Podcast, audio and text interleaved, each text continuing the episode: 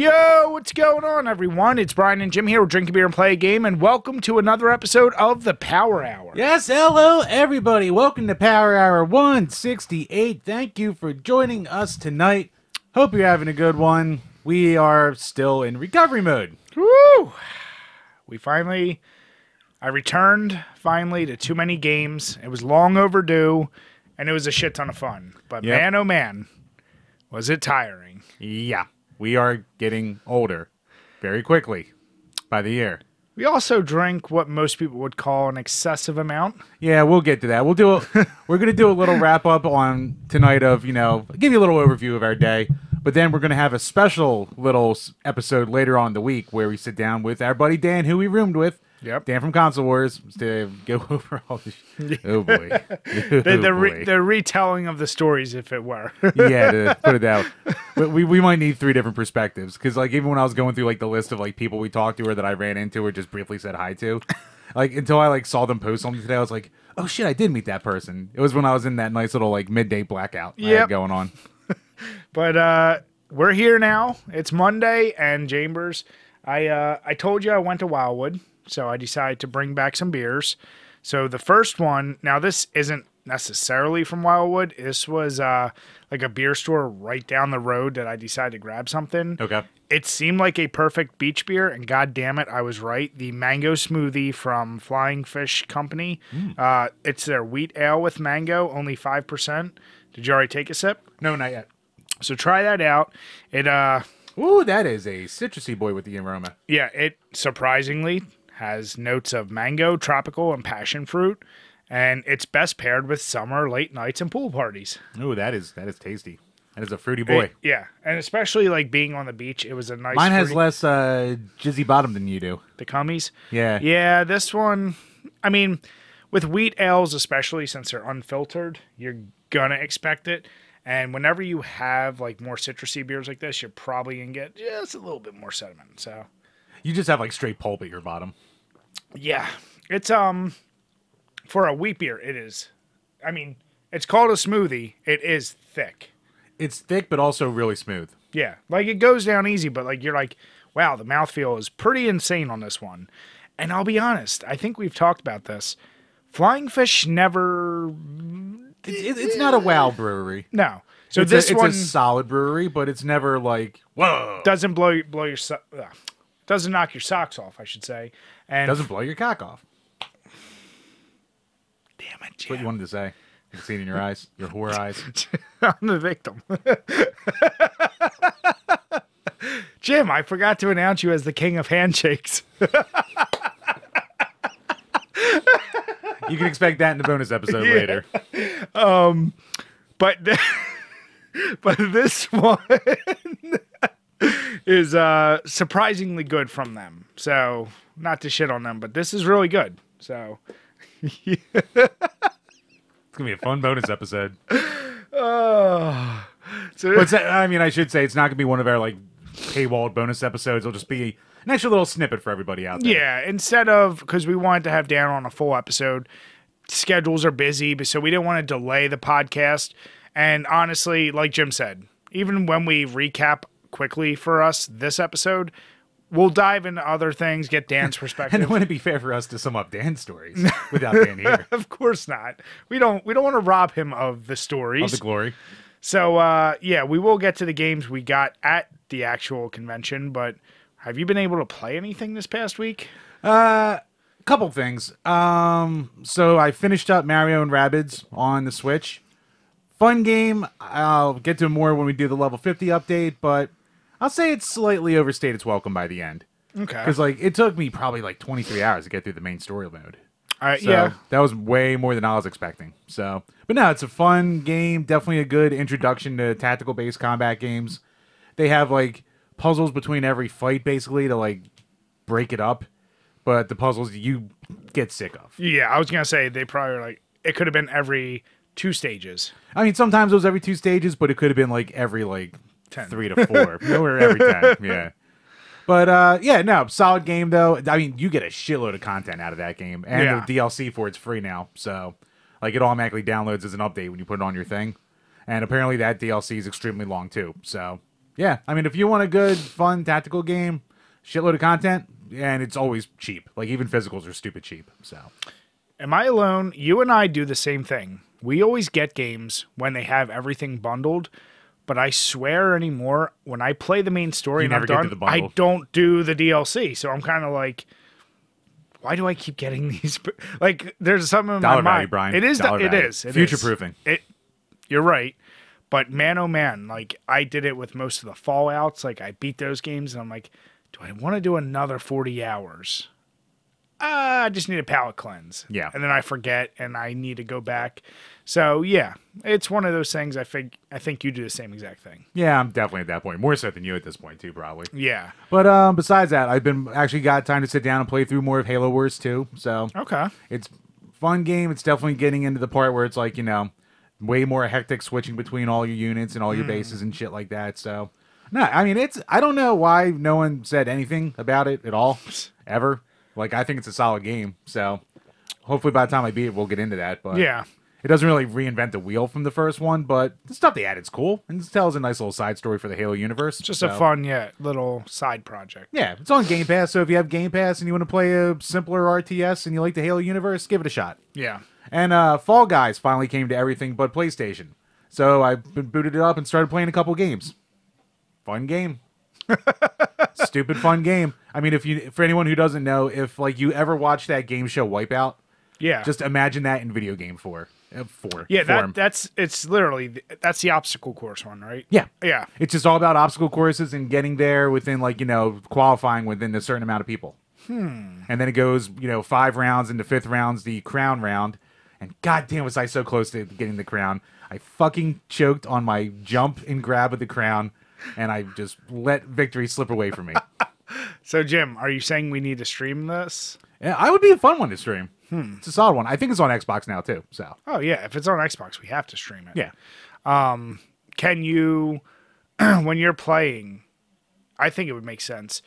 Does it have, like, open chat with everyone you're near or everyone in the game? I mean, I played it on Switch, so I don't know.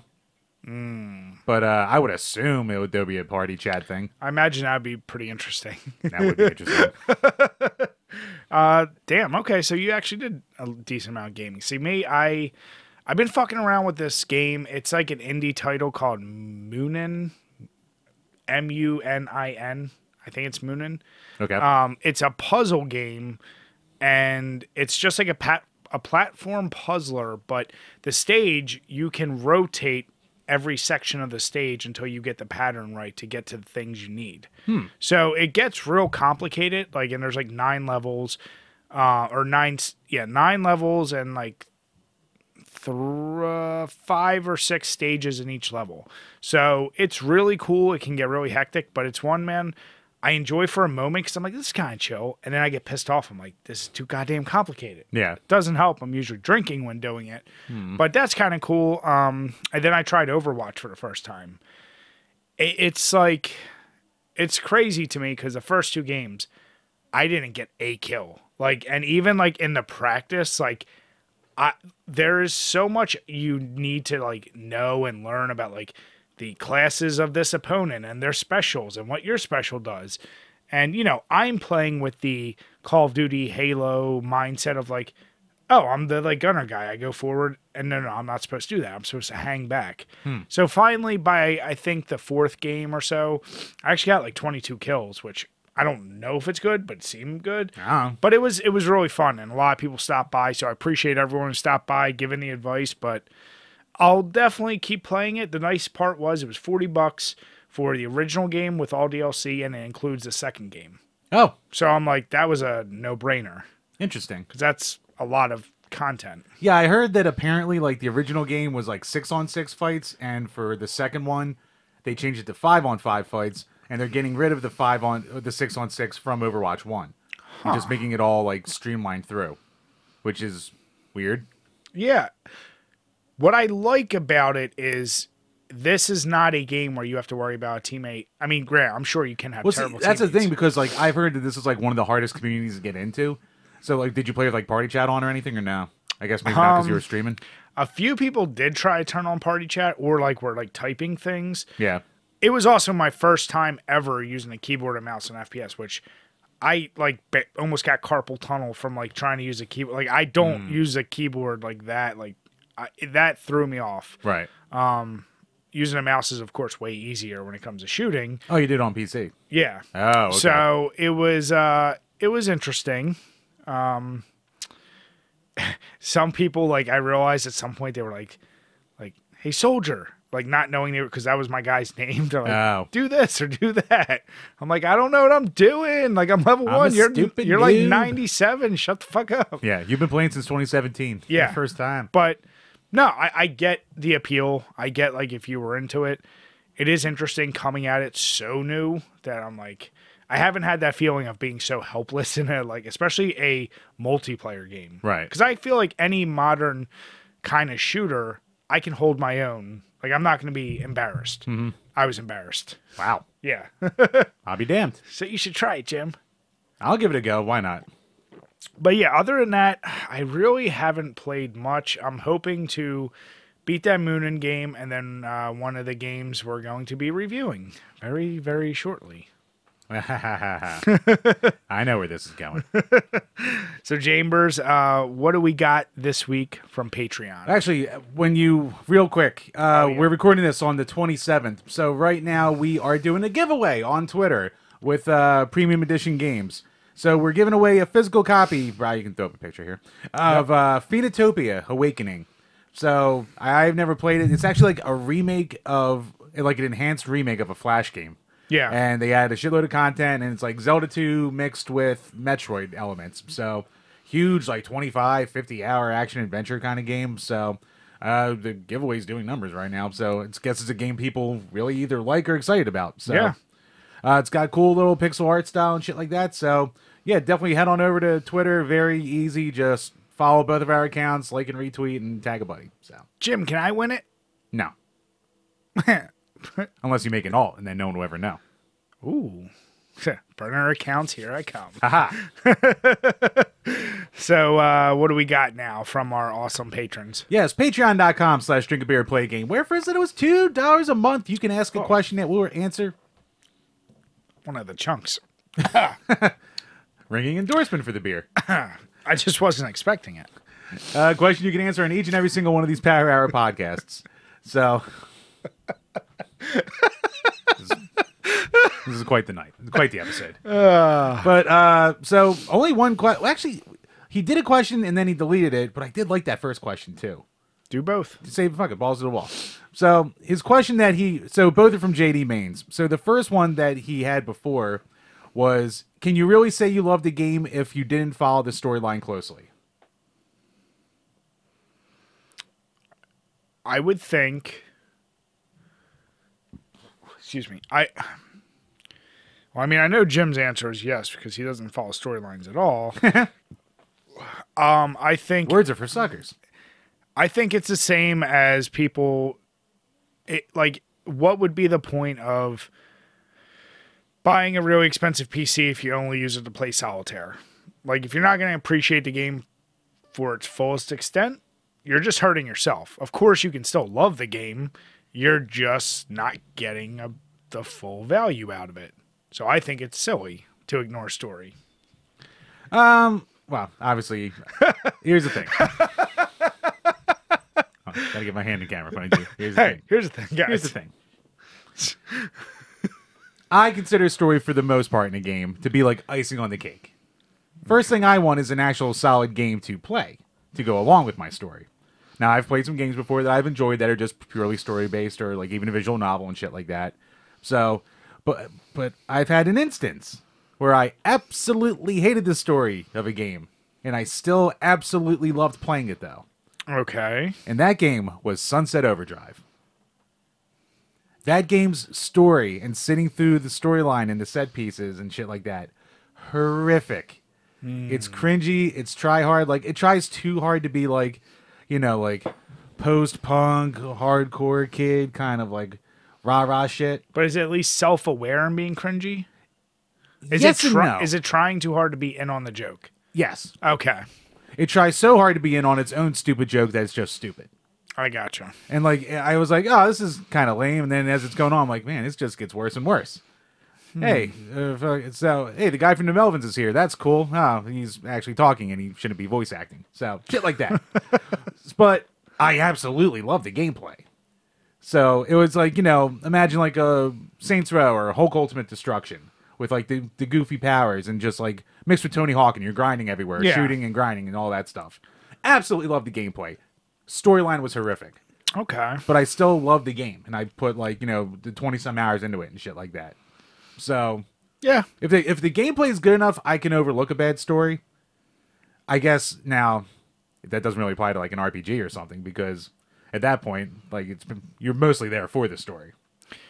I'll be honest. For most of the games, I feel like we grew up with, especially the simpler ones, most didn't even have a story. Well, or like if you really ask me, like what's actually going on in Streets of Rage 2, I'd be like, I think they stole Adam, and Mr. X controls crime. Yeah, like I don't know anything else beyond that. So and then they get their pro wrestler best friend and the 12-year-old brother of Adam. It makes perfect sense. And I mean, and in the third one, a kangaroo helps you. If you ask me the story behind Super Mario Brothers, the original 3 on NES, I'll be like, Princess keeps getting captured. Dinosaur wants him some of that royal poon. Yep. And she conveniently is always captured. Convenient. Captured. So, yeah, I do believe you can absolutely love a game. I think, though, if you are playing a game like, let's say, A Plague's Tale, if you don't love that story, you probably can't love that game. I definitely got sucked into the story. Yeah, so because they did a good job of like building the what the hell's going on here. Yeah, so that's a game where if like that game's really built around its setting too, though. No, it's the setting, but like it is like you get emotionally invested in the chick and her brother, and then even when they meet the other two, like yeah, I guess without playing a bad story version of that, like that's what I mean. So if like for some reason you played a game and the story just didn't grab you, even if the gameplay was good. Or if I'm spending the whole time just trying to skip the storyline and shit like that. Exactly. Yeah. So yeah, then you'd be like, yeah. At that point, you're kind of like, yeah, I like the game, but I hated the story. So yeah, there's something to be said though. We've talked about before. A lot of there are plenty of games out there that are meant to be basically interactive movies. Yeah, and they can be good, like the Until Dawn. The horror game, and that new one that's out that Pam just reviewed. A Quarry? Quarry. Yeah. I think it's the same people. They also did Sea of Medine. Something like that. So there are those that are out there that's what they do, and people love them. So, No, good question. Yeah, no, definitely. And, I mean, this can be the makeup for me not saying everyone gets 2 questions last week when we took the week off. So, everyone not named JD Maines, you can ask an extra question next week. It doesn't matter. None of this matters. But next up from JD Maines. Handshake champ. Would you... All right, well, let's get topical. Would you ever not play a game because a studio made a political statement, like opposition to overturning Roe v. Wade? I don't think it matters, but the press seems to think it's worth following. I am blissfully ignorant to most of those things unless Jim brings it to my attention, or it's a day where I actually focus on what's going on Twitter. Or it's such a big story that we have to throw it in as a topic. Exactly. Like, I honestly would never know. Now, let's say I find out, for example, playing Overwatch. I didn't even put 2 and 2 together that it's Blizzard and Activision. Someone pointed it out. I still played it because I don't know. I would look at it like, if you look at it like, even if it's the top dog of the company that's a piece of shit, there was probably hundreds of people that were good people developing it, and it could still be a good product. I think it gets more weird. Like, if you're saying it was one indie developer, one guy by himself, and he was a creep or something. It's part of the reason why, like, I can't really enjoy Jeepers Creepers anymore. The director is a pedophile. Oh, really? And yeah, so did not know that. I can't really watch that, knowing that. That, like, that's a different bit of a fly in the ointment. Yes. Yeah, so I'm that type where it's like a little bit. And now, granted, you can make the argument the movie has a bunch of other people, right? But like, yeah, video game, I don't ever look at. Like, I don't think the head of Blizzard, who we may talk about soon, had any hands-on development of Overwatch. No, he's never had hands-on development of anything, except for his hands-on a poor intern. Allegedly. So, fuck, Jim. In Minecraft. Haha, can't be sued. Damn it. So I don't necessarily buy into that. And especially, you know, I get more like I'd be not okay if somebody actually did something versus if they're not just making a statement. Like, statements to me are everyone, whether you like them or not, has shitty opinions or good opinions. That's not going to affect my video game playing. Necessarily. And I mean, for all you know, a lot of people could be just saying the right thing, but behind closed doors, they don't give a shit, or they're doing the opposite anyway. Yeah, I don't trust most people's... We see it with big business all the time. Yeah, so... Yeah, I mean... I'd like to say that I'm a better person who could see certain things and be like, oh, well, I'm morally offended. I can't do it. But every once in a while, if you have a thing that I like, I kind of want the thing that I like. I'm just being honest here.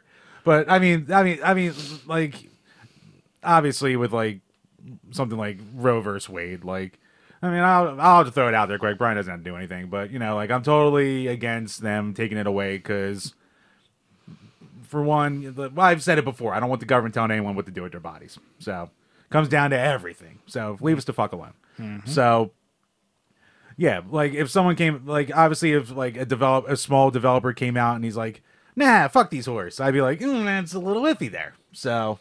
It probably would turn me off to certain things, like you said, especially if it's a smaller crew. I think it's easier to do the boycott thing when it's like an individual entity, like say like an artist or a musician or something like that, or, you know, like a podcast host or shit like that. Yeah, because, you know, that's something you can focus in on, and it's also easier to do it even depending on how big of an audience they have. Like I think like say like an Activision, like we were talking about earlier, an Activision's too big to fail, and a boycott's never going to affect them anyway. Because, like, we saw last year with all the shit that happened, as soon as Diablo 2 Remastered came out, everyone just bought it anyway. So, yeah, it's almost like a losing battle. But, I don't know. Like, no, I definitely respect the people who can stick to their guns and shit like that. But, you know, for me, I mean, I keep up with all this shit more so than you do, obviously. Yeah. So, I mean, I've seen a lot of things where I'm like, yeah, I guess I won't touch this now. So, it really just depends on the product for me, I guess. Yeah, I guess, you know, maybe if it's a thing I'm on defense on, I'll be like, nah. But if it's a thing I really want, yeah. I mean, hey, you know what? But that's an honest statement to the people that say I would never buy this, and then do buy it. You know, whatever. Or, you know what? If you are a little bit morally ambiguous and you're on the fence, just wait for it to go on sale or buy it secondhand.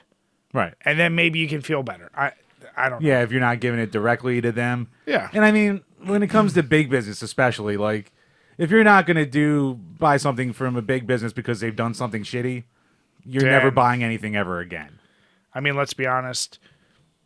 You shouldn't be on your phone. There's a lot of plausible ignorance that we throw towards everything that we use in every day. So, yeah, it's a tough thing. Yeah, you know, you could...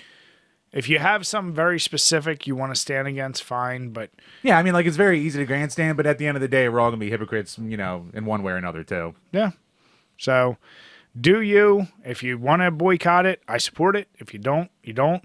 But what I would say is, don't give people shit if they choose not to boycott with you. Because, yeah, everyone's different. Spoken like a man who's never been on Twitter. That's the beauty of it, is I know none of this shit, so... Be ignorant like me, I guess. I don't know. Make life easier. But yeah, that wraps up the question for this week. So yeah, great questions, JD. Thank you, bud. Yeah, thank you for, what do you call it? Now, once again, if you want to support the page and ask a question for yourself, head on over to Patreon and check out all the other tiers for bonus episodes, game requests, movie review requests, all other kinds of bonus content. So awesome. Thank you, bud. All right, so we are back. Got a new beer in hand. Chambers, what did you think of that mango smoothie? I mean, it was really smooth. And just to keep up with you, I downed the last like half of my other one, and I mean that went down super smooth. So that was really tasty. That's a really like perfect summer beer, I got to say. Speaking of keeping up, would be like the perfect poolside one. Speaking of keeping up and what you didn't do at Too Many Games. I kept up. You did not keep up. I kept up. Damn, Dan got there 4 beers late and still beat you. Well, we should have been better at Fuck the Dealer. So, yes, our quick little recap for Too Many Games. As tradition requires, we played some Fuck the Dealer. Jim did not get fucked this time. Yeah, normally every single time, including last year when Brian wasn't here, and my disastrous year happened. Yeah. I mean, the year before wasn't exactly great either. Wasn't a shining moment, but it was way better than the year before for me. I guess I should say 2019. Anyway. Yeah. But yeah, so Brian and I got to our hotel by like 2:30, 2:45. Dan showed up by like little after 3. Yeah. Quarter after 3-ish or something like that. Yeah, traffic. Mm-hmm. And yeah, as we do as tradition, like you said, we play a drinking game to start. So we played Fuck the Dealer. And we played about 3 games of it, I want to say. Yep. I think all of us were the big loser at one point for each one. But Jim was noticeably... He only had one little streak. I was like a closeout one time, but like I never had like an awful streak of being fucked in any of the games. No, it was pretty mellow, but we figured out there was approximately 24 beers finished before we went to the con. 25. Was it 25? Yep. Yeah, so and since Dan and I drank a little more, it was almost 8 beers a person. Yeah. And then we went to the con. Went immediately to the beer stand. Went to beer stand. Well, actually, first we met up with Square Painter. So, yep. You know, our buddy Adam, you know, we stopped by, talked to him a little bit every single time. So, super good dude. You know, talked to him and his wife Nina for a little bit. So, yep. And after that, then we went for the booze. Right to the booze, which, of course, the line is always crazy. Stacked up on 3 of the tall boys, which we were trying to figure out. I think we were doing Bud Light Lime, weren't we? So, no. Well, I don't know. I think I bought Bud Light Lime. I was doing...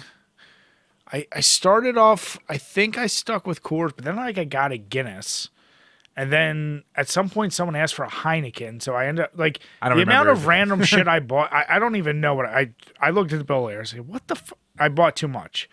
But they were roughly this size, right? Or were they bigger? They were bigger. They were like 20 ounces. Okay, so yeah, they were 20 ounces. So went through a lot of those, but then we were able to meet up with our good buddy Michelle from PD's Power Hour. We checked out her sister's stand, and that's where both Jim and I got our games from the convention. And for me, I found 3 obscure ones that I never see randomly, and I don't go online to look for. But House of Dead 3, Spawn Armageddon, and Legacy of Kain Defiance. I am a sucker for original Xbox games because they're never crazy pricey, and they always still run pretty damn good.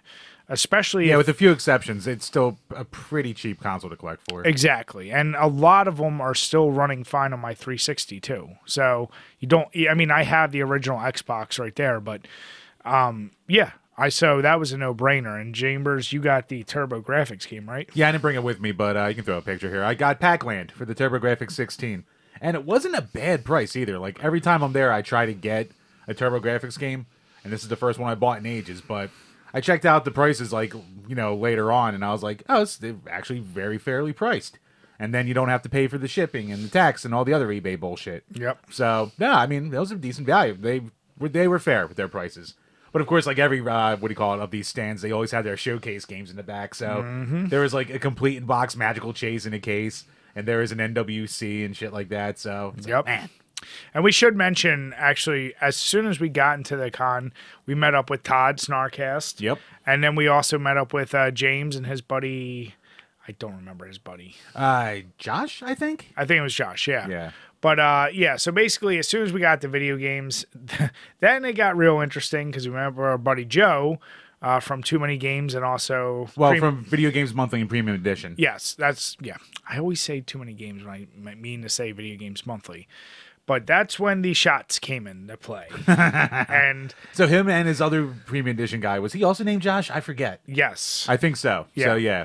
So, it was those little bottles of 99 bananas and then blue raspberry vodka. Yep. And we did like 5 of those. It got... that is when there was a noticeable... This is before like 6 o'clock in the afternoon. And keep in mind, we haven't eaten. Like, we didn't... Like, I ate before I got Jim to go to a hotel. Yeah, and I ate before he got me. We snacked on a few little, like, pretzels, but there was no getting food in between. So all I'll say is, like, that would be the moment, like the SpongeBob thing, like a few hours later, because it got very interesting, and a lot we're going to save for when we talk with Dan. We saw some cosplay dance-off. Dance-off, yep. We somehow lost our ride and had to get a different ride to the after party. We had a ride? I don't even remember that. Well, we were supposed to have a ride. Another thing we'll save for Dan. Okay, but yeah, we did have a ride. We met plenty of interesting people. Okay. I mean, I think I'm remembering a lot. That wanted to give us rides. My tradition... Wanted to give some of you rides. My tradition of... My tradition stands. I'll say that. We'll save that for later. This is all built up to another episode. Yeah. It was interesting. We ran into a bunch of people and shit like that too. So besides talking to all of them, like during the after party, I spent a lot of time hanging out with a wrestler buddy of ours named Matthias. Yeah. Well, before we go to that, we should also mention we did an interview. Yeah. No. So last year, I famously did an interview for Mint Salad's page. Where I made a complete asshole of myself. Luckily, this time, it was both Brian and I, and we weren't completely destroyed yet. Yeah. So, we talked to their whole crew. So, Mint, Riley, Trixie, and Bird, we got to see them again and say hi. So, always good time seeing them. We ran into, people like JLove81, got to say hi to Kieran again, talked to the guys who run Eon, which does, those plugs for the HD plugs for the GameCube and N64.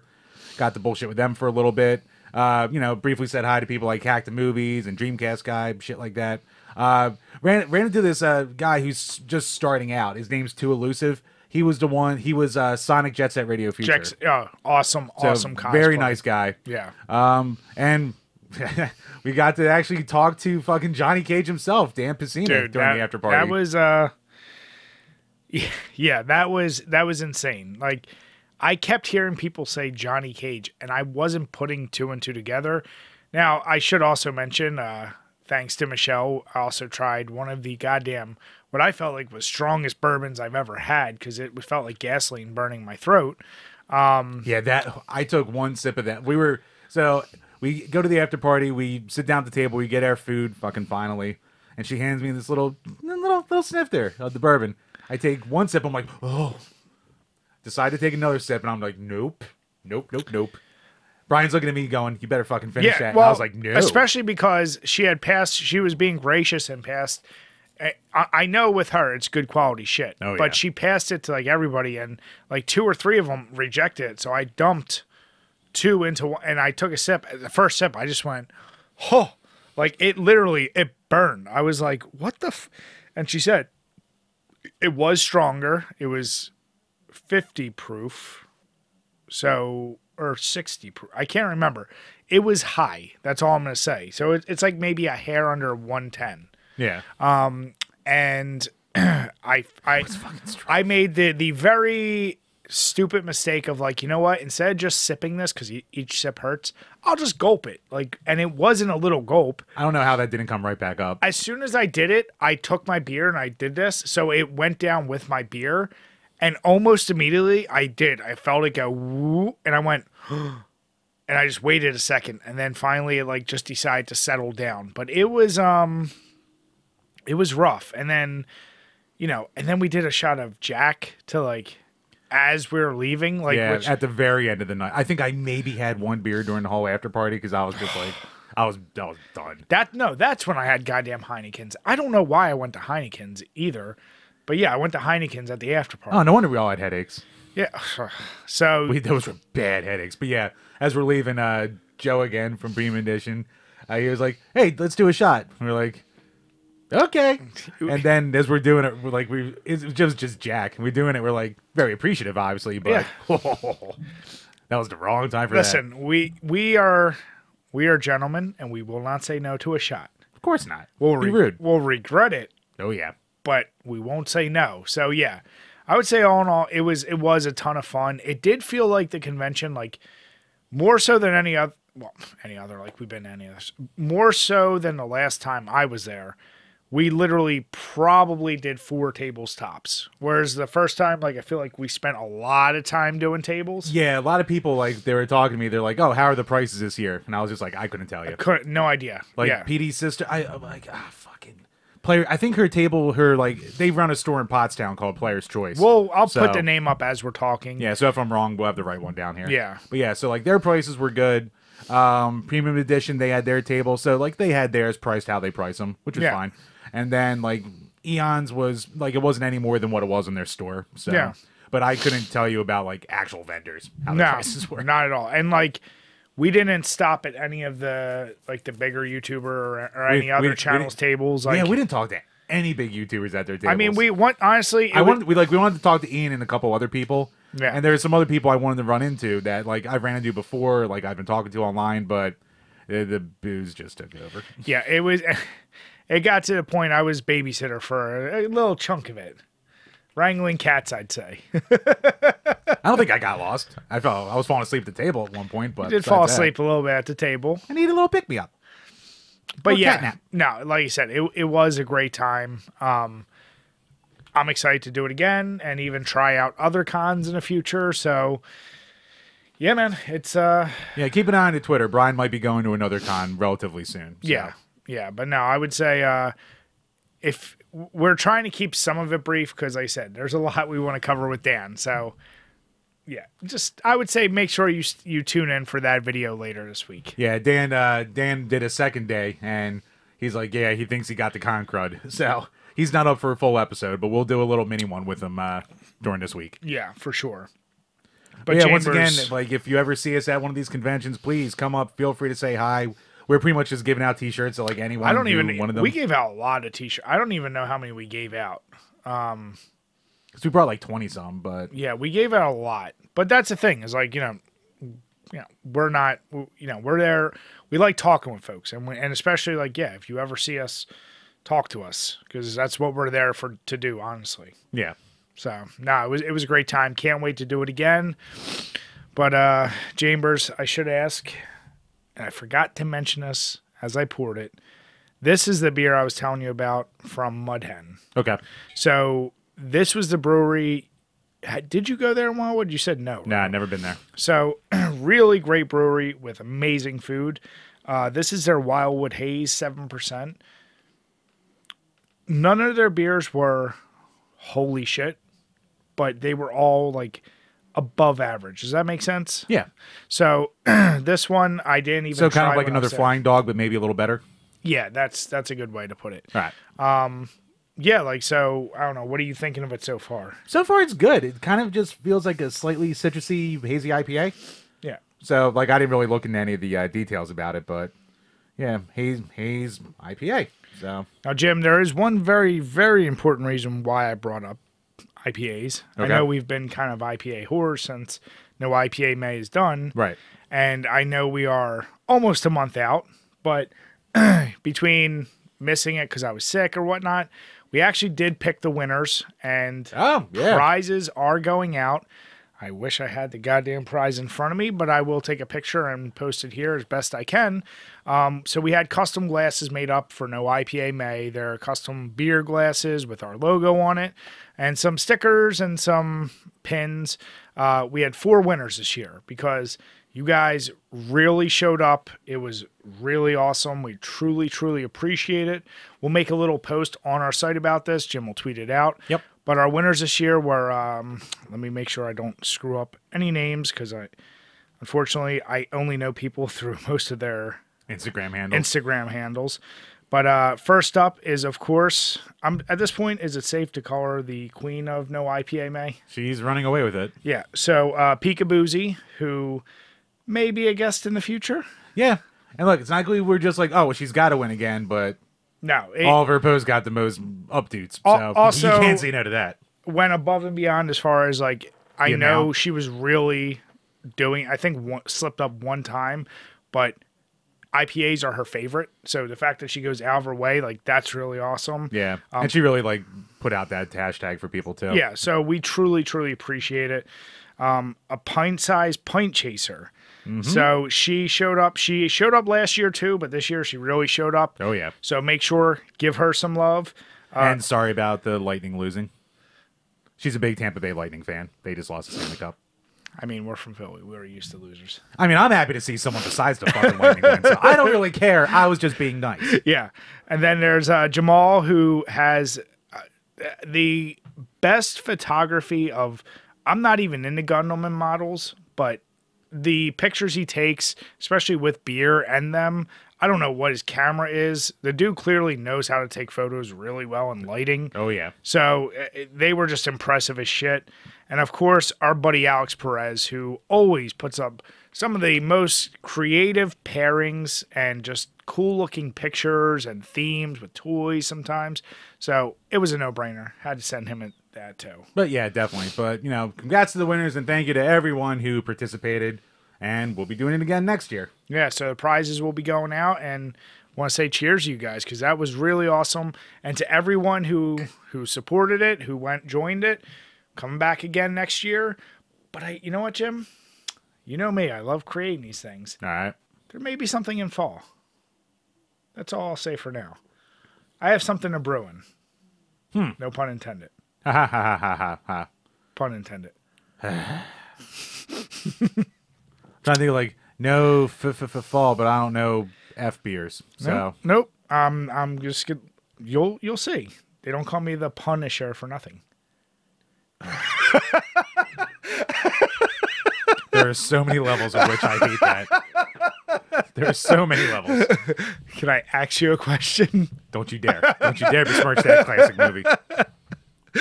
So Jim. I'm so fucking mad right now. Would you like a handshake? No.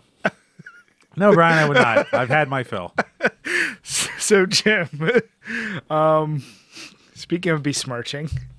yeah, speaking of people being mad about things, people, I mean, this could have been a gamer's mad, but this is more a thing where it's just people kind of shocked, but if you think about it, probably shouldn't be. Are you ever shocked? Because... Also, no. So, long story short, Bobby Kotick, CEO of Activision Blizzard, one of the most hated men in all of gaming, largely considered responsible for the cycle of abuse and the allegations and the workplace environment, blah, blah, blah, blah. That happens at Activision Blizzard. And it wasn't only he was the CEO. It was also he was directly, oh my God, brain fart, charged with, he was being accused directly. Not he was just the CEO and it was happening under him. He was being charged himself. So, right. Yeah. But, yeah, the shareholders and the stock, basically the board, voted to reelect him as CEO. Here's why it's not surprising. Activision still makes all the money. Well, here's the deal. What's interesting is... The millionaires on the board aren't going to care about anything as long as the money still comes in. Well, and here's the deal. I guess I'm not shocked, but the shareholder voting, it was $533 million to $63 million yeah. for him coming there. So... I mean, if you believe that very large companies don't have corruption, I'm sorry. You know. Yeah, you're kind of living under a rock there if you kind of believe that. I guess he wasn't. He also, from what I heard from someone else, because he was a guy who also kind of saved Activision, because there was a while where, they were in the shits. Yeah. And then he came in and, ruthless businessman turned into a fucking juggernaut again. So I think he also owns 25% of the shares or some shit like that. Okay. That's why when everyone's talking about him being bought out, that's why it would have been $100 million or something like that. So yeah. Is it? Yeah. It's and of course a lot of people are saying, well, what about the Microsoft deal and shit like that? I don't know. This was a preemptive move by Activision to make sure he stays around afterwards. No one still really knows what the details of that deal are, and it hasn't officially gone through yet. So. Again, we were saying when that whole first big acquisition came down that what they do with Bobby is going to be a thing that people are going to hold over their heads no matter what they do. Yeah, so, this goes back to the question from Patreon, which is, I totally get it. If this decision really bothers you, don't support them. Yeah. I don't hold it against you. Excuse me. The thing that I find interesting is I was trying to read through. They didn't officially have a court case or what the finding so far was. There was no evidence that he actually did it. Could people be paid off? Sure. Like, yeah, you don't know. Like, that's the thing. I tend to think where there's smoke, there's fire. You know, it's not a shocker. That's the last thing I'll say about it. Mm-hmm. At all. So even with all the employees and shareholders, I guess we can all get fucked. I mean, yeah, what I really want to know. I mean, here's the deal. If you are someone that's really bothered by it, I want to hear... So this allows him to serve one more year as the CEO unless he resigns or is removed. So, again, they're saying which might be possible with the buyout. But, yeah, I'm surprised. Well, I mean, for a lot of executives, it's only appointments, you know, from a board for a year or two contract. So yeah. So, you know, maybe after this year he is gone and... good riddance. Maybe that saves them from, as Jim said, doing a payout. Maybe it's the cheaper option of, I mean, I'm sure he makes plenty, but I doubt he makes $100 million a year. He could. He might. Then again, he might. I don't know. It's all speculation. So, yeah, I'm not exactly sure how much he makes, but I'm sure it's a fuckload. Yeah. But yeah, let us know below. I don't expect anyone to be happy that Bobby Kotick is back in our listening audience, but hey, let us know below if you know it's actually a straw breaking the camel's back where you're like, all right, fuck Activision, not buying their thing. So, Jim, I forgot to put it on here, but that does go seamlessly into another piece of news we missed that just recently came up. Tired Hands. Remember the oh yeah, the little shitstorm there with their owner or founder Jean Brollet the Fourth. I hate that there's a fourth behind his name. Is he an Esquire? So remember, he was the founder. Is he a Lord Reginald John Brulé? Might as well be. He's your people. So remember how he was kind of kicked out because... for all the... What was it? Was it rape allegations? Well... Inappropriate workplace? Can I say I hate the term dude bro? Because that's the dude bro culture. And... putting down women, minorities, things like that. I just don't like the term dude bro. Like, I don't... Because you are one? No, because I don't know what it... Like, it just sounds... It's like trivializing it. It's like too goofy. Okay, yeah, not it's what like, you mean. It's like, just be like he's a piece of shit. Or right. Something like that. Yeah, it's the normalizing. Dude bro is like too playful. Yeah, it's like the douchebag guy in college who has a Saturdays for the Boys flag. So... when you go tailgating. He's back. After a year of the complaints. And almost kind of like this, Bobby Kotick. Well, it's a little different. He's kind of like, he's the founder. He stepped away. Right. He's learned his lesson. No, I'm sure. And he's come back. Did he go to therapy? You know what? Like, honestly. Did he go to celebrity therapy? From everything I read, like, the first quote was, he stepped away to do some soul searching. Oh, God. And he's back. He was the visionary. He founded it. Da-da-da-da-da. Now granted, they are a much, much smaller company. Right. But here's the deal. I was going to say maybe profits were hurting without his quote unquote leadership, but could also be where there's a black eye on the company anyway, and people are just staying away too. So I guess here's my question to you. Now this guy, I doubt we'll ever have any interactions. He does look like a D-bag. He looked pretentious. But here's my question in general.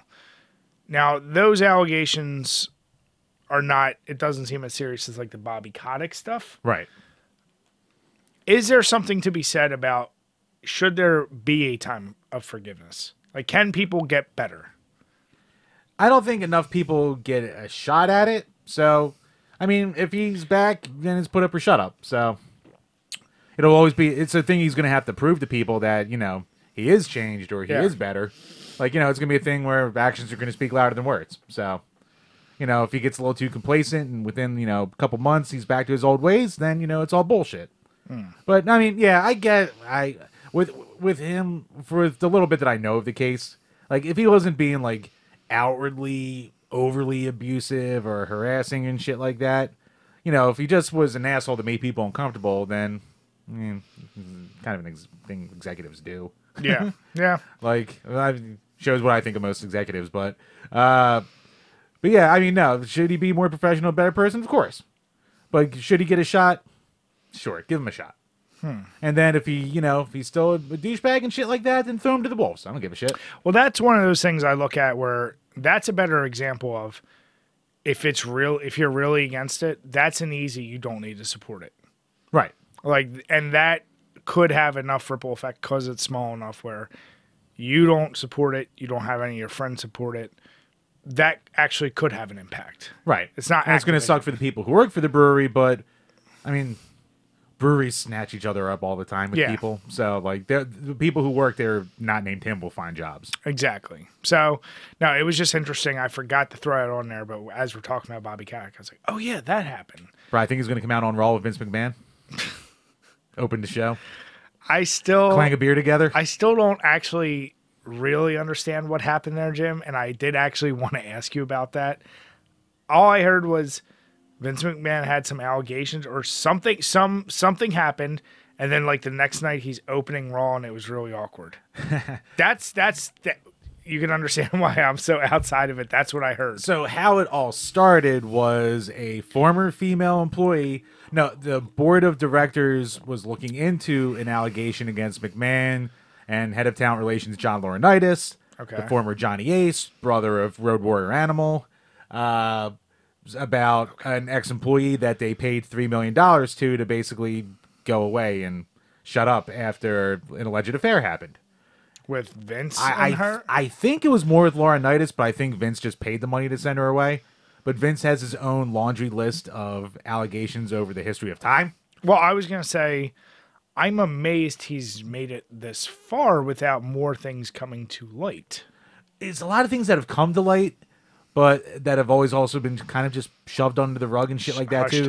Both by him and just by the world in general. And there's actually a good theory out there that because he's a carny. He's a pro wrestling man, like, you know, promoter. He's a carny. People don't expect better. And then in a lot of ways, they don't really care. Okay. And, I mean, it was funny because when he came out on Raw... people were singing along to the theme song. It's like, oh shit, Vince McMahon's here. Yeah. Like, it was still an event, so. So when he came out, did he announce, like, he's leaving or so? Like, no. When he fucking, all right, so it was even more bizarre. And, like, you can kind of get the idea of what he was doing. Because, like, WWE's slogan is then, now, and forever. Okay. So he came out and said, you know, our slogan's always been then, now, and forever. But there's also one more, together. Welcome to SmackDown. I was like, so you cheeky son of a bitch. You're saying we're all in this together. I mean... you're nothing without me. I mean, well, here's the deal. Love him or hate him, he is the single biggest entity in wrestling ever. Oh, yeah, for sure. Changed it, molded it, created it for what it is today. Nothing would be here wrestling-wise without him. It wouldn't have its flashes of mainstream success without him, definitely. Oh, yeah. Or the size and power and the money-making. Like, if it was still the territories. Yeah. Like, yeah, wrestling would be around, but it would still, you know, probably more be territories. It would be a complete joke. The Rock would not be The Rock without it. Yeah, I mean, yeah, we wouldn't have The Rock and Austin and shit like that, like, with the Attitude Era and, like, all those sites and shit like that. Yeah. No, obviously not. So, yeah, there'd be no precious AEW for all you dorks with AEW. You know? It is what it is, but that's weird. But, yeah, I mean, like, there's tons of, like, stories we're resurfacing about how, like, he basically raped the first WWF female referee back in the 80s and shit like that. I didn't know that. Yeah, apparently it happened in a limo or something like rather like that, so. Yeah, you can check out that story if you... want to check it out and read all the gory details. And of course, I want to, Jim. There's always the famous, you know, the Jimmy Snuka murder cover up and all the steroid trial and the Benoit shit and the other people who have been, you know, abused over the years and killed themselves after abuse allegedly and shit like that. So, yeah, a lot of dirty laundry there. Huh. I guess I'm not shocked. Yeah, I mean, I was. Again, the most shocking thing is nothing's ever happened. But again, but then again, they wave like off you said, do they think it's something like he's serious or like he's a real legit businessman? Yeah, who knows? Yeah. Speaking of carnies, I'm trying my best. I don't think that wasn't your finest transition. This isn't a carny thing, but this is an interesting little arcade device. Yeah. So every once in a while, we like to talk. This almost feels like something I think we talked about like 2 years ago, very briefly. I feel like when I first saw it, I was like, I feel like I saw. I don't know. It didn't spark an immediate thing, but I felt like same way. Like maybe this was something. So from Glitchbit is the company, and they actually like reached out to us on Twitter and just sent us their like this promotional video that's gonna be playing here. And they came up with this arcade unit called the Retro Raccoon. So it is a bunch of little simple mini games that you can play. It's a 4-player arcade cabinet that has one stick per person and one button per person, so super simple games. Yeah. But it's also got a coaster for your beer. So the built-in mechanic is that to activate certain things in the game. Well, to start it, like to have your character even do anything, you have to have the beer in there. You have to have the beer in there, yeah. Yeah, and then when you lose, you have to take it out. It won't go until you take it out and take your sip. So It's like a forced drinking game. Right. Which for a page like us is right up our goddamn alley. Which if we want to get sent one, we can give you the P.O. box. I did look up. I was like, I wonder how much one of these costs, and like, it's like $5,000. Apparently. So if you want to send us one, so Glitchbit, if you would love to have us show it off in person, then we'd make room. We'd make some room. We'd make that. We would do plenty of videos, and we could get the full extent of Jim's drunkenness. Oh yeah, you get the full gym experience out of that goddamn game. We get our buddies over and shit like that. Make a real day out of it. I love I love the gimmick of it. I guess my only worry is... And they are out there in the wild in like a bunch of different cities right now at different barcades and shit. I was going to say, it just has... That's the only thing. Is it limits itself to just barcades. Pretty much. Yeah. I mean, you can put it in a normal bar, too. In theory, they are interesting. They don't say beer, but they show beer. Like, you could put another drink in there. It would just be weird. Like, kids are like, oh, man, I got to keep drinking this water. Sure thing, Timmy. Just drink that soda pop. Now, it's a cool little thing. I'm personally always for gimmicky stuff. By the way, speaking of gimmicky stuff, have you been to any like actual full arcades recently? When was the last time? Like even going down the shore, like did you go to boardwalks and go to... Yeah, no, I mean I go to the boardwalk arcades and all that. Have you seen the beer pong arcade game? I want to say I did. So it every arcade I went to. So you know they have the basketball machines, right? They have fast pitch. Oh yeah. The beer pong arcade. They're straight up beer. Number one. Let me tell you the bullshit with this thing. So this one is you have 30 balls to get all. I think they have 10 cups. It's either 10 or 16. I forget. Yeah. and multiple times I kept getting in the same cup that was still lit. Like it wouldn't unlight. So that was pissed me off. I can see your rage building. But then there's also a timer. So it is addictive. Like, you know me, I love getting competitive with beer pong. Right. So I was actually doing really good. But like I said, the one, like, it was just broken. And I remember, like, I pinged the ball at it and I broke the cup. And I went, oh, shit. How the hell did you do that? Jim, do I break stuff? Well. Do I break stuff? This microphone's on borrowed time. So yes, you do. Is it always my fault? Yes. No. Yes. No. The answer is yes. I'm the victim. You're a bullshit. That's what you are. Listen, that parking meter had it coming. Yeah. I'm the victim. I'll have to bring up that story one day. But no, like I saw that and I love that because I was like, that is such a goofy gimmick. Where like even my kids like they're just like, oh, it's like another fun game, right? I want to see the ball. I want to see more gimmicky arcades like that. Like I don't know how you do it, and I'm sure it's super dangerous. I want to see a real life tapper. Oh, that would be fun. Shit. Once again, no idea how you do that safely, but figure it out. It would have to be plastic mugs. Yeah, it just I don't know. Waivers for alcohol. Lots of waivers, but yeah, like you said, I'm a sucker for those type of arcadey. Gimmicky, and this is a really cool looking one, so go ahead and send us this. And yeah, we would love to see it. Yeah. We'd love to give it a go. Yeah. Or at the very least, ship one to somewhere in Philly and give us the heads up. We can do the local premiere. They better get a barcade. That would be cool. Yeah. So, Chambers, for our last topic of the night. No. I know you usually are the one who puts up lists, but I found one. This isn't going to be shocking. Most of them, I decide to look at it before I put it up here. They're not going to be that shocking, I feel like, to us. Okay. But they're the 10 unpopular opinions about classic video games, according to Reddit. Ugh.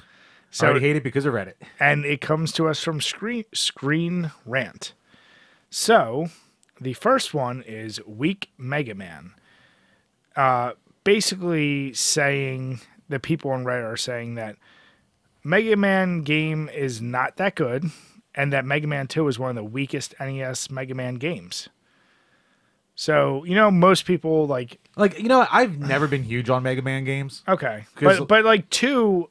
I think because of the soundtrack, that's why it's my favorite. Right. And I know there are better mechanics in other games. It's the easiest one to cheese. Oh, yeah. But I feel like, is it... I mean, I guess it is unpopular to a degree, but... I just hate Mega Man games because they don't reward, reaction or skill. It's just all about memorizing and, Yeah. And then knowing what's going to beat what. Yeah. It's the ultimate trial and error. Right. And that annoys... I have no patience for Mega Man games. Okay, so you don't think that's that crazy? No. Okay. Fuck, I'm going to be turning into a Redditor by the end of this, ain't I? God damn it. Sonic in the Trash. Basically, the idea that all Sonic games are trash. All right, I'll disagree. I won't say all. Well, I'll say more bad than good. But they do specify, they said, especially where it's gone in recent years. Oh, that's the safest goddamn statement ever. Yeah, so... They said most people agree. How is that unpopular? That's the current meta. Well, exactly. So when I saw that, I said, okay, that's a little weird. This one's interesting. You and I agree with this, and maybe we're in the minority. Okay. Earthbound is dated. Basically saying it's, even though a lot of people consider it best RPGs of all time, a lot of people say, not really, and it just doesn't cut it anymore. I haven't spent enough time with it to have an opinion. Okay. Yeah. I'm kind of indifferent to that one. This next one is, to me, a little more controversial. Crash Team Racing is better than Mario Kart. There is a strong contingent of people who think that. I've never played it. You know what? I mean, I haven't played the original one in a long time. But back in the day, that really went to... You know what? That went toe-to-toe with Mario Kart 64, I would definitely say. Yeah. And I think, overall, it probably was a better designed game. I mean, it came out later. So yeah. It had time to stew. Much like Diddy Kong Racing, it had time to stew and add more shit. Yeah. But yeah, I don't think that's that crazy of an opinion. Okay. I think it's fair. You can make a fair argument. The next one, I feel like... Now, the new Crash Racing, I wasn't a fan of. Like I said, I'd be... You know what? As I said, every time I've seen copycats of kart racing... I even had fun with that Mortal Kombat kart racer. Yeah. But even... we've talked multiple times. PlayStation All-Stars... Well, that was a Smash clone. No, I'm saying whenever I see clones of those, I found them to be pretty good. Yeah, Sonic and All-Stars Racing was good, even though Sonic Team Racing was meh. Yeah. And yeah, there's been other ones. Obviously, Garfield Kart, the best one. What Game Boy system was that for, Jim? Oh, right. That was a Xbox One PS4 game. Oh, Jesus Christ. Of course you would know that. I never played it, but I do want to get it. I just don't want to pay more than $10 for it. Well, the next one is something I've said. Someone send me Garf Kart. Someone send me that Duck Arcade. He can have Garf Kart. I'll deal. Retro Raccoons, Brian. Get it right, damn it. So here's the deal. This next one I've said, I think most people know, GoldenEye is overrated. I have a problem with that statement because if you said GoldenEye aged terribly... Agree 100%. Okay. But for its time, especially for a console-based, what do you call it, first-person shooter? Well, that was the cream of the crop for a console-based what's one. Interesting is the statement made is GoldenEye is objectively one of the most overrated games of all time, especially considering the time period when it was released. You can object this dick. That's what you can do, all right? That's fucking bullshit. That is said by a writer who did not grow up with it. Here's what I will say. Or some fucking nerd... who was just a PC gamer at the time, who was like, well, you get garbage compared to my fucking, Commodore 486 that's running Doom. Well, that's what I was going to say is, even I've said it's overrated, I still love playing it. I have the nostalgia. But I recognize it. Yeah, it didn't age well for shit. No, it didn't age well at all. But here's the deal.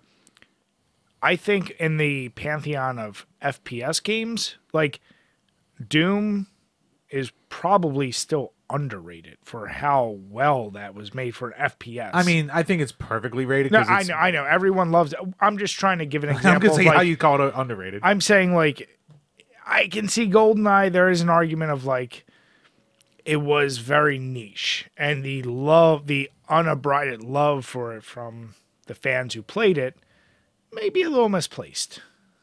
Maybe. I'll say, for the common man who couldn't have a computer that could run a good game, to have a multiplayer game that fucking fun with a very solid single player campaign thrown around it. Oh no, this I love the single player campaign. I would say the single player campaign is the underrated part of it. That is the underrated part of it, because everyone talks about the multiplayer. Yeah. Next one, very close to my heart, Resident Evil Isn't Scary, which if you play it today, okay. They said there's basically that the games are campy, dumb, and cheesy, meaning you Resident Evil 1. Cock.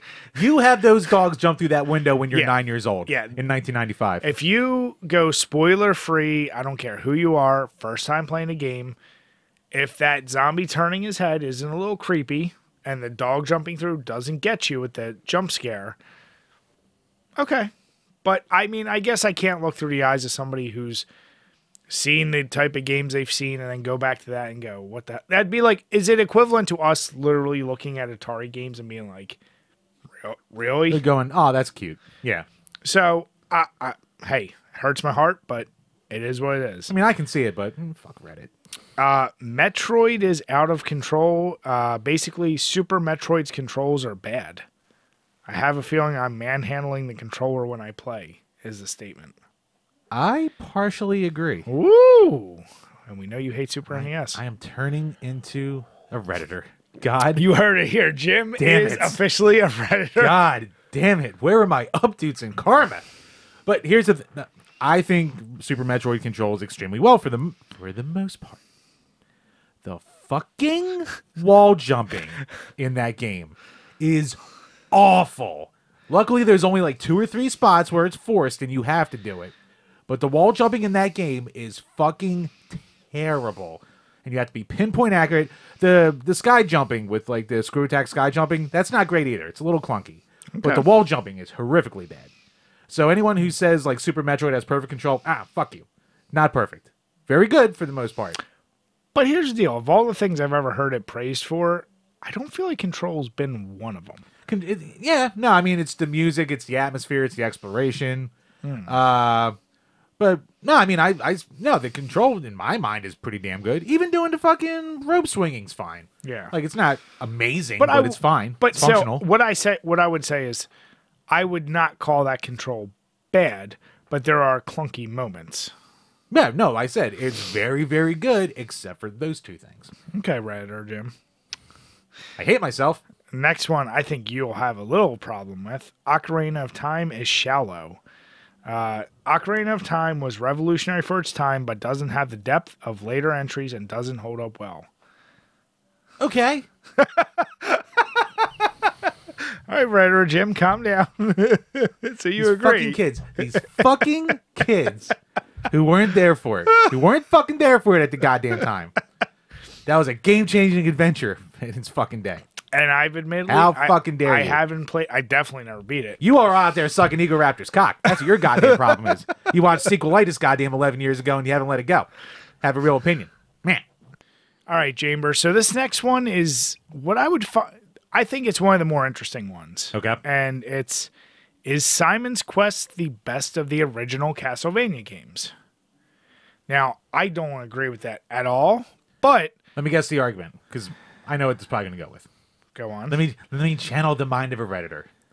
It's easily the most complex and ambitious of the games, which they're saying probably makes it the best.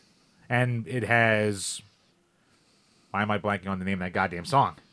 It's like one of the most famous songs. Vampire Killer? No.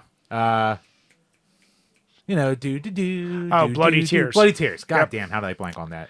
But yeah. So, I think it added a lot to Castlevania. but it was a little too ahead of its time because it's a clunky mess. So what it claims is, somebody actually said, someone went against the grain praising a clunkier Castlevania 2, but the argument was it has the best soundtrack, it's the smoothest gameplay, and was the most atmospheric. I mean, I guess I can see atmosphere. I can see that. Which I would say atmosphere, except for 3 when you I can't say it's smoother gameplay than 2. Yeah. Or than 3. About 2, than 3. Yeah. Yeah. So I don't. Here's the deal. I could understand and maybe to a degree agree. It has the best song of the original 3. Yeah, I'll say Bloody Tears is probably the best song. It has the most underrated soundtrack of the 3. It's got a very solid soundtrack. I can't decide if it's the best. I like 1 and 2 soundtrack way better than 3 soundtrack. I'll say that. It has more memorable. It's not the best game, though. The mechanic of the nighttime shit, the easy, way, way, way too easy boss, and the ending level with no enemies and you just go Dracula and you can cheese it way too easily. And the weird cryptic shit killed it. But It tried something new. I don't think it should be hated. Like, we made the joke, like, with AVGN doing that, everyone just said, oh, it is a bad game. And then you play and you go, it's not really that bad of a game. No, I mean, if you want to put the time into it to, like... Yeah. It's just... It doesn't hold your hand to a detriment. And it's frustrating. Yeah. It's extremely frustrating and cryptic. So then the last one, I don't know if this is that crazy. Old Mario versus New Mario. Basically, people are saying that the new Super Mario Brothers games are better than the original NES, Super NES. Ooh, that is brave. Which, now here's the deal. Better is a weird thing because you can say... Are they talking about like all the 3D ones and the like the new Super Mario series? Well, that's like what it doesn't seem. It just says... The new Super Mario Brothers games are better than the original NES, Super NES. And basically that modern Mario games have integrated improvements on technology. But they attempt to capture the magic of the older games. I think there will never be... I don't think these new games, no matter how good they are, they can ever capture the replayability and the magic that they were. Of course, graphically, they're going to be better. Right. Soundtracks, even if the soundtracks are great, there won't be anything more classic than the original. They're fine, and they lean very heavily on the originals. Like, there's always the remixes of the classic Mario songs. Exactly. So I go, yeah, it's kind of like saying, like, the new Doom is better than the original Doom. It's like, well, gameplay and graphics and technology. But here's the thing, though. Like, the new Doom from the original is such a drastically different game. True. Where, like... Yeah, like that. It's kind of, that's a tough like opinion because there's two types of Mario games now. You have 3D Mario games, and you have the entire new Super Mario Brothers series, which is like the polished up 2D games. Which is what I think they're actually claiming is that. Yeah, I disagree with that. The new Super Mario games are fine. There's like a billion of them. Like they just shit those things out. Yeah, like they're fine. They're fun. They're really fun multiplayer. They have some cool power ups here and there, but. Like they don't touch World or 3. They don't touch because you know what it is like yeah they add a couple little gimmicks here and there and stuff like that, but it's just, like one it always feels a little floatier to me than like the old games. Yeah, and like it doesn't feel as tight, and it's definitely made to appeal to more casual audiences. I mean, not saying that's a bad thing either, but like I don't know, it just doesn't do it in a way that like ever kept my attention for all that long. It would be the. I try to, like, bring it back to if it's the argument of, like, I know you don't know cars, but, like, the new Ferrari is better than one of the first Ferraris. It's like, okay, yes, it performs better. Right. But maybe there was something that first Ferrari did that was a little different. Like, you know, it just – I don't know if it's a fair comparison, but I think in time you'd still probably go back to the original. And I don't think these new ones will be something that in 20 years, I think people will still go back to the original. Yeah, like, people are going to be nostalgic for the... I mean, especially kids today, like, yeah. Who, like, the Wii was their first system. So, like, new Super Mario Brothers Wii is going to be, like, that's going to be their... And me as a guy who didn't grow up with Mario until fucking 64, like... all, like, you know, that's a sign of a really good game when I can play for the first time in my 20s and 30s and be like, oh shit, this does really hold up and it's really good. Yeah. Like, the original Super Mario is basically from 1983, and I beat that for the first time recently, and I was like, holy shit, man. Like, this still really holds up. So then let me ask you, how long have you known you're a writer? Well, Bri, the first time I saw a cock, I went,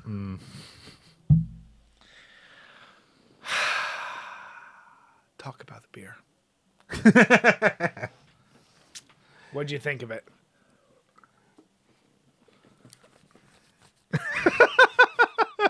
Maybe we should cut that. Nope, it's staying in. Okay. What can I say? I hate Reddit. But, yeah, so the Mud Hen Brewing Company beer. It was good. It's a very solid hazy IPA. I can't say it's done anything that much different or special from other hazy IPAs, but, you know, it's fine. It's a solid drink. Yeah, no, it's pretty good. Between the two, obviously the mango I think has way better flavor. Yeah, the mango. But it's also so much thicker, even though it still goes down easy. See, I didn't think it was as thick as you thought it was. Like, I thought it had like a full mouthfeel, but